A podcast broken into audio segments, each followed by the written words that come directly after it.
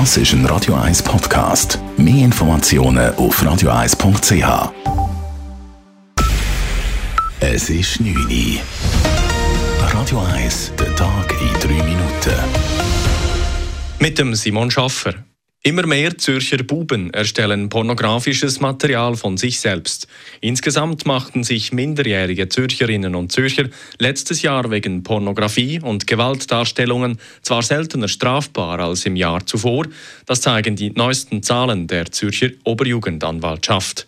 Die Zahl der Fälle, bei welchen Jugendliche pornografisches Material von sich selber erstellen, nehme aber seit Jahren zu. Das sagt der leitende Zürcher Jugendanwalt Patrick Killer.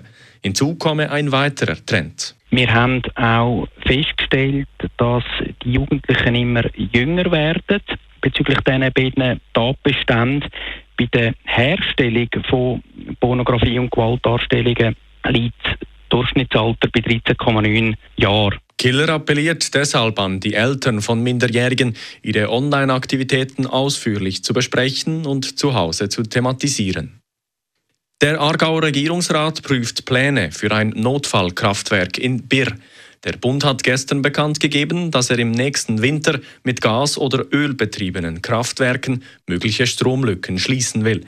Der Energiekanton Aargau sei ein geeigneter Standort für ein solches Reservekraftwerk.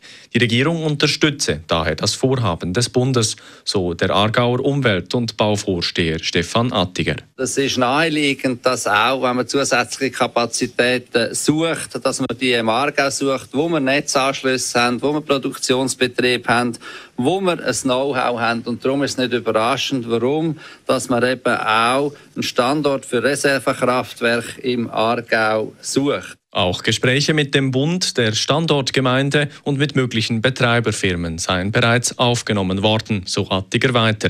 Gleichzeitig fordert der Kanton Aargau den Bundesrat auch auf, gesetzliche Grundlagen für eine allfällige Mangellage anzugehen. Zum Fischsterben im deutsch-polnischen Grenzfluss Oder gibt es neue Erkenntnisse. Die Untersuchungen am Wasser des Flusses haben sogenannte Goldalgen entdeckt. Das teilte das polnische Umweltministerium mit. Wenn diese Goldalgen blühen, können sie für Fische und Muscheln tödliche Stoffe freisetzen. Diese seien für Menschen jedoch ungefährlich. Allerdings muss nun noch geprüft werden, weshalb die giftigen Goldalgen in ungewöhnlich großer Menge in der Oder blühen.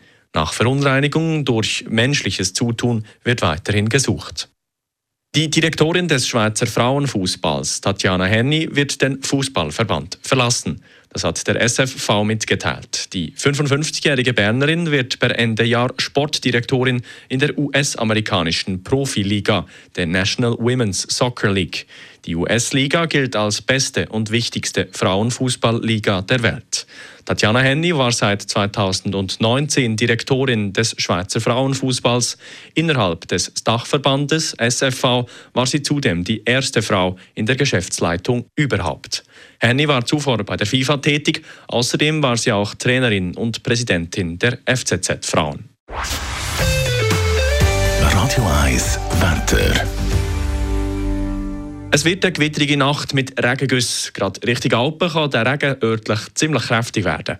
Morgen am Freitagmorgen liegen Temperaturen zuerst bei 16 Grad. Im Verlauf des Tages regnet es vor allem im Oberland weiter und es gewittert auch. Am Nachmittag soll es dann bisschen abnehmen und am Abend sogar ein bisschen aufhauen. Die Temperaturen liegen morgen durch den Tag bei rund 20 Grad.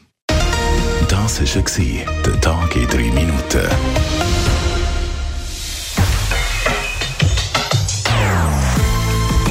Non-Stop Music auf Radio 1. Bei uns klingt Musik einfach besser. Non-Stop. Radio 1. What is love? Baby, don't hurt me. Don't hurt me. Das ist ein Radio 1 Podcast. Mehr Informationen auf radio1.ch.